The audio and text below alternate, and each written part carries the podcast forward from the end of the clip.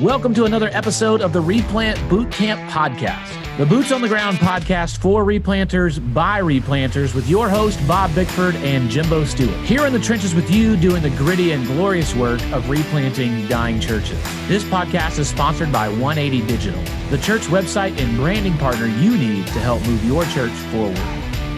Here we are back at the boot camp, Bob. I hope you're ready for the next episode. As this episode comes out, I am entering kind of a new stage of life, Bob. I now have two teenage sons. My oldest is 15. My middle child, my son, just made 13 not long ago. And this week, as this releases, my youngest, Magnolia, has made 11, officially making her a preteen. And, and so now I'm in the two teenager preteen stage of life in my house. And I just got to ask you, Bob, because you're so old that you're a grandpa, and, and so so what what wisdom can you share with a young young buck like myself about raising teenagers and preteens? Make sure everybody has deodorant. Always have groceries in the house. Yep. And car insurance will suck you dry uh, financially. Oh yeah, yeah. And, and then I would say this, Jimbo, man, they're gonna they're gonna make some some choices that are gonna be challenging, and don't make a big deal about it, right? Just, I mean, I'm not saying overlook it, but you know, put your arm around them and go, hey, that was a that was a choice right there.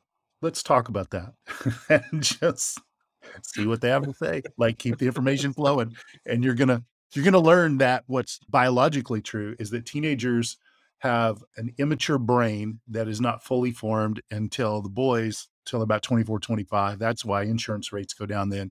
And then the girls maybe about 23ish so you know hang on pray put your arm around them love them and see see if you can laugh a lot. But you're, you're a good dad. You i think you got that figured out Man, I appreciate that. Look, that deodorant thing is real. My boys share a room, oh. and man, I'll step into that room, and it's like the worst smell I've ever smelled in my entire life. And the only way I know to describe is it just smells like teenage boys.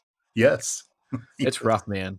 Hey, at the boot camp, we've entered a new stage of life as well. We are rolling and going with the blogs. And so, hey, boot camp listeners, you probably are listening on some sort of podcast app that you listen to podcast on. And so you may never even go to our website. If you have not been to our website recently, we want to encourage you go to the website. One, we have a fancy new search bar that we told you about several weeks back. You can search the whole website and find all sorts of fun things. But we also have a blog. So every Monday, a blog article will go out that will be based on an older episode that we have done before. And then on Wednesday, our beautiful, wonderful podcast comes out to you, published early in the morning. And then on Friday, we'll have a blog post based on that week's podcast episode. And here's another new thing in our stage of life, man. We're like growing up, we're maturing as a podcast in our resource providingness. If you want to make sure, if you don't want to have to go search into the website, we have a newsletter. Some of you have signed up for the newsletter. And you've probably wondered, why do you not send me anything on the newsletter anymore? Because I quit doing it like two years ago, but it's still there. And one of our volunteers is going to start on Saturdays releasing a newsletter that will have links to that week's blog post and podcast episode and all sorts of things. So you can go to our website and sign up for that newsletter. Jimbo, I something must have happened. Like I don't I don't even remember or didn't even know that we had a newsletter. I'm like, I'm like the, senior adult church member that comes to you and go, well, I didn't know anything about that. And you go, well, it's, it's been in the bulletin for weeks, right? so, my apologies for being that person. Glaring on our website for a while has been sign up for our newsletter, and you can sign up there. And uh, I think we have like 35 newsletter subscribers, and I uh early on I would I would send out a newsletter when we released the podcast and I just quit doing it. And I, it was getting read too, it was getting opened, but I just quit doing it. But me and the Lord has provided us with some great volunteers. And so the boot camp team is growing. You can see bios on them on our website, and we'll be putting some more stuff about them out on the social media as well so you can get to know them. But man, just this stage of life. And so uh, that that's a great transition into today. We want to start a mini series on the stages of replanting. In some recent episodes, we've talked about revitalization window and the difference between revitalization and replanting. One of the first blog posts that we put out was based on episode one on the difference between revitalization and replanting. It's written by Caleb Duncan. And so as we go into that, one of the conversations is about planting versus replanting. So, talk to us, Bob. What's the difference between planting and replanting? Yeah. So, you know, there are a lot of metaphors in scripture family, building, farming. And so, when I was writing for our replant blog, churchreplanters.com, that got launched, you know, in 2015, one of the things that was important for us is we were trying to think how do we describe replanting. And so you compare it to planting. Planting is a lot like construction. You're building something brand new from the ground up, right?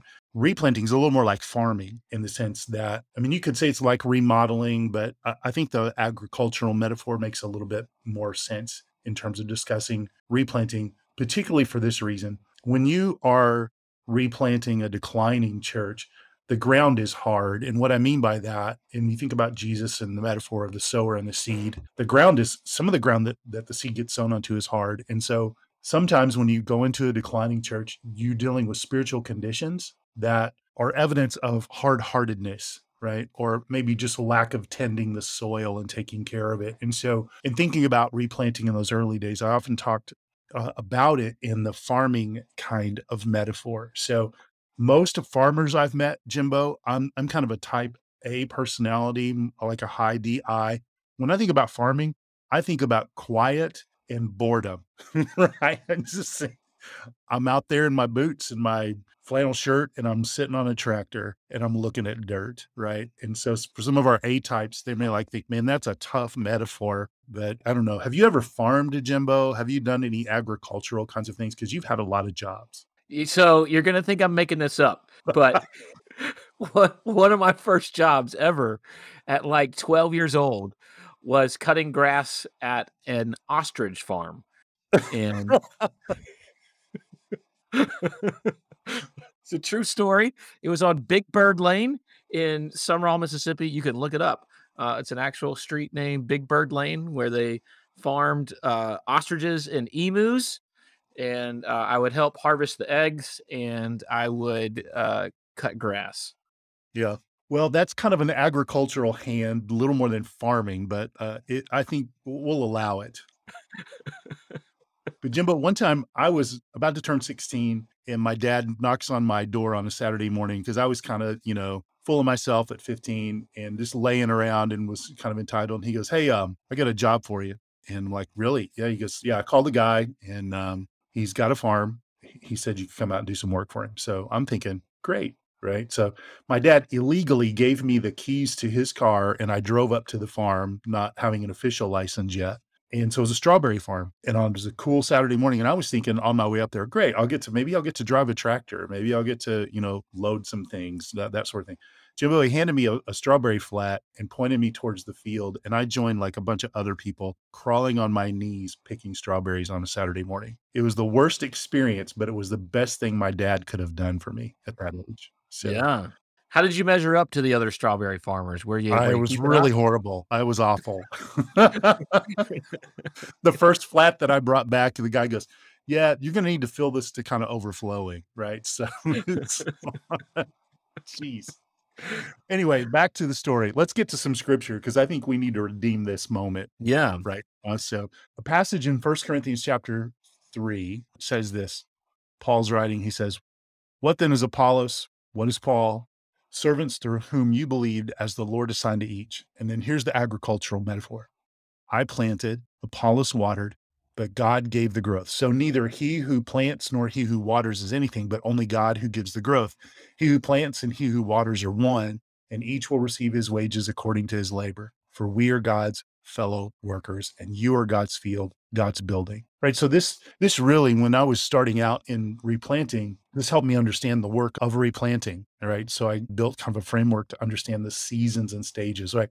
Like we think about what am I going to do when I come into a replant? Well, Jimbo, you know, one of the first things we think is I got to change the music, right? Mm. Or I got to get rid of this red carpet. Or for you, I've got to saw chainsaw this hundred foot pew in half, right? Throwback episode three. yes. So we we we think we've got to do all those things, but but really those are surface things, Jimbo. And so I think there's some unique stages in replant that really have to be forefront.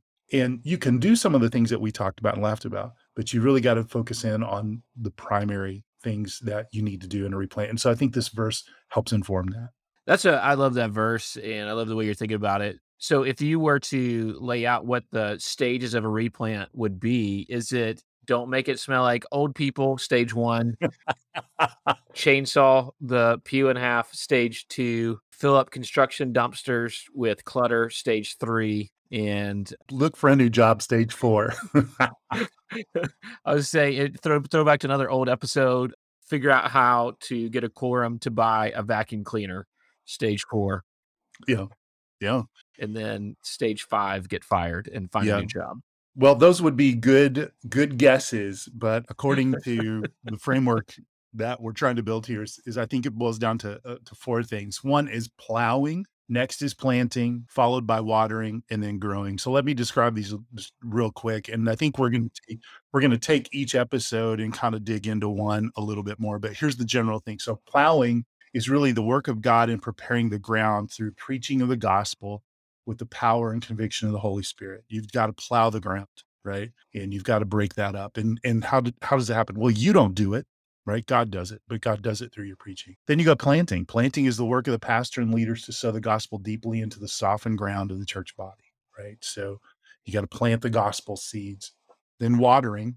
Watering is the continual teaching and application of truth from God's word that gives much needed refreshment so that the seed can grow. And then lastly, this is the stage we're all trying to get to and we're hoping will happen is the growing stage. And that's the fully developed seed of the gospel springs up and is evident in the life of those inside the church, which is really marked by a couple things thinking and living as the evidence of God's work in their lives of the people, and then spiritual growth. Spiritual growth internally in the lives of believers, but also in reaching lost people and seeing them come into the, the life of the church through through God saving them. So I would I would categorize those as signs. Okay. So, what would be the signs then of plowing? So, if plowing, a church has experienced some decline, they're suffering kind of in the institutional, uh, locked in institutional memory, nostalgia of the, the cul-de-sac of nostalgia uh, and trying to get in. Talk to us about what plowing looks like and what are some of the signs of plowing? Yeah, so we, you mentioned something that's really important. This locked kind of mindset. Churches really get fixed, fixated on, or get fixed in their thinking, and you see that they they sort of repeat the same events that they do every year over and over with really out of with really no evaluation. So the calendar never changes, the programs never change. They're lo- they show a locked mindset that that demonstrates itself by protection of preferred programs and ministries that maybe have really ceased being effective. And then another evidence of locked mindset. And these are all signs that you're you probably need to do some plowing. Cutting edge ministry ideas are are, are not really cutting edge. The ones that are proposed with the by the church, they're like cutting edge maybe you know 20 years ago. And Yeah. it's not that they were bad ideas, but they're just not current ideas. And then here's a funny one. Your church never changes its bulletin boards. right? Have you ever have you ever walked past a bulletin board and it's got something like from 1992 on it? Like, you know, the newsboys are coming in concert down at the arena and it's still there. right. My my favorite was our like the the sign out in the front of the church, like with the Mhm. letters on it. Yeah. Like if you see those, this isn't out of date, but the first time I saw the sign at the church that I replanted or was part of replanting, I guess they just thought, let's put up a scripture verse, and they put up like a random proverb about disciplining your children.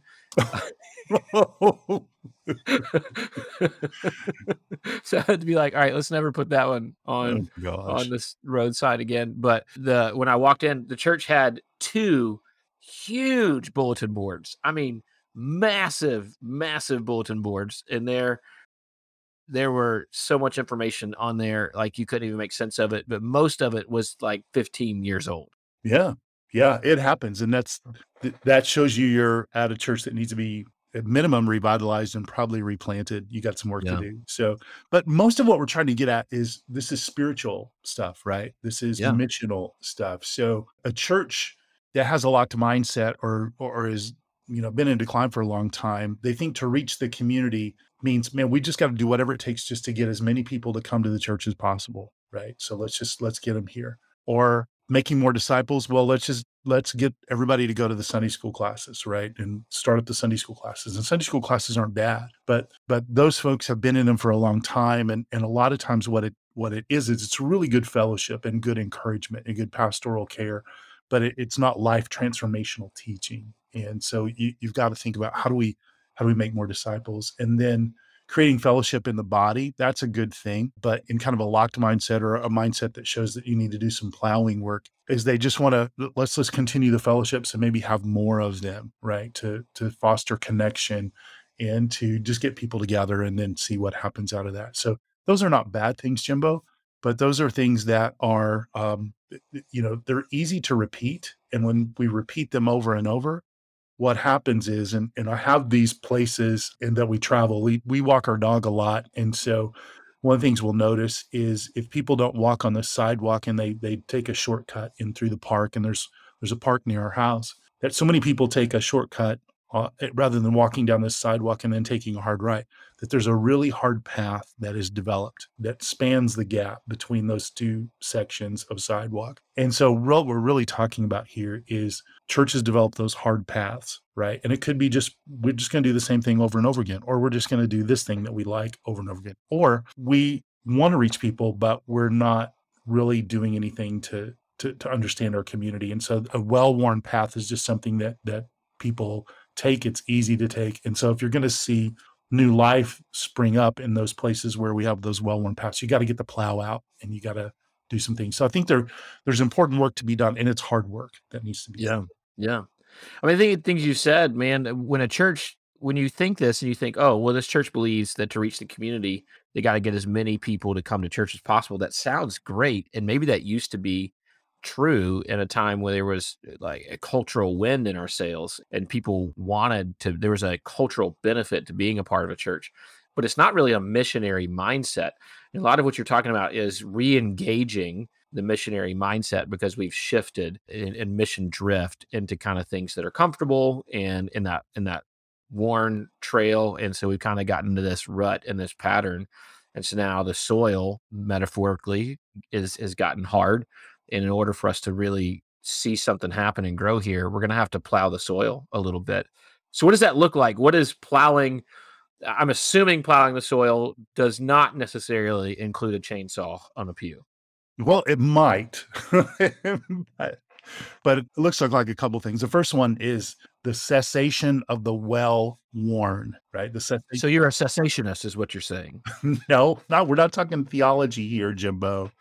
Charismatic gifts, but the cessation of the well worn. So what is that? That means if there's a favorite program, maybe a service time or a style of music or what you put in the bulletin, it means that plowing, in this case, in this first stage, breaks up what was or what is in order to do something new, right? So it's decreasing the commonality of what you used to do not taking that path anymore or taking a plow of doing doing something that is just kind of new right? We're gonna we're gonna stop walking on this section and doing the same old thing this muscle memory kind of thing over and over again. We're gonna cease doing that and then that leads to something that you can do to help break up that ground and that's the in, the introduction of a disruptive force right? So yeah. a plow if you think about it agriculturally a plow is a disruptive force. It's something sharp that enters into hard ground and begins to break it up. So, a disruptive force in in a church could be, you know what? We're going to have scripture reading rather than announcements at this this this time in the service, right? Yeah. We're going to do a, a time of prayer for our community and other churches and mission. It's it's introducing those kinds of things. So introducing a disruptive force. The other thing I would say is persistent plotting. You got to do this over and over. The hard places are never softened with just one message, one prayer, or one strategic action.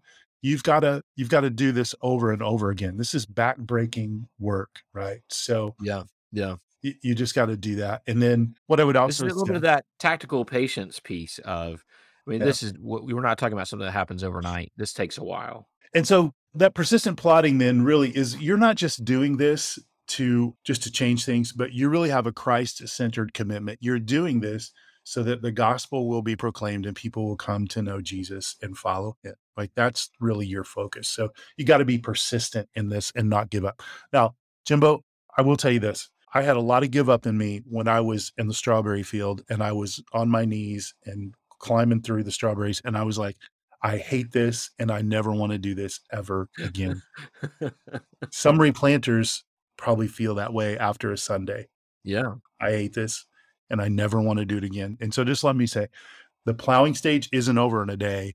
It's probably over in a, a period of, of days, months, even possibly years. Yeah. So, how, I mean, if you gave an, a, a guess to how long a plowing stage would last in an average replant, I mean, what would be, you think, the average time frame?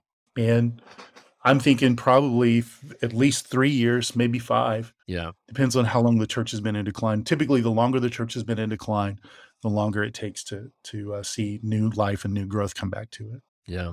I think one of the things that you say uh, when I've seen you write about this, and we'll we'll put some links to even some blogs you've written, and, and there'll be a new blog written by our, our boot camp bloggers on this. But the idea of the uh, introduction of a disruptive force before we kind of close, I want to hear just a little more on the importance of not doing this alone. That as a, that disruptive force, like that can't just be you, right?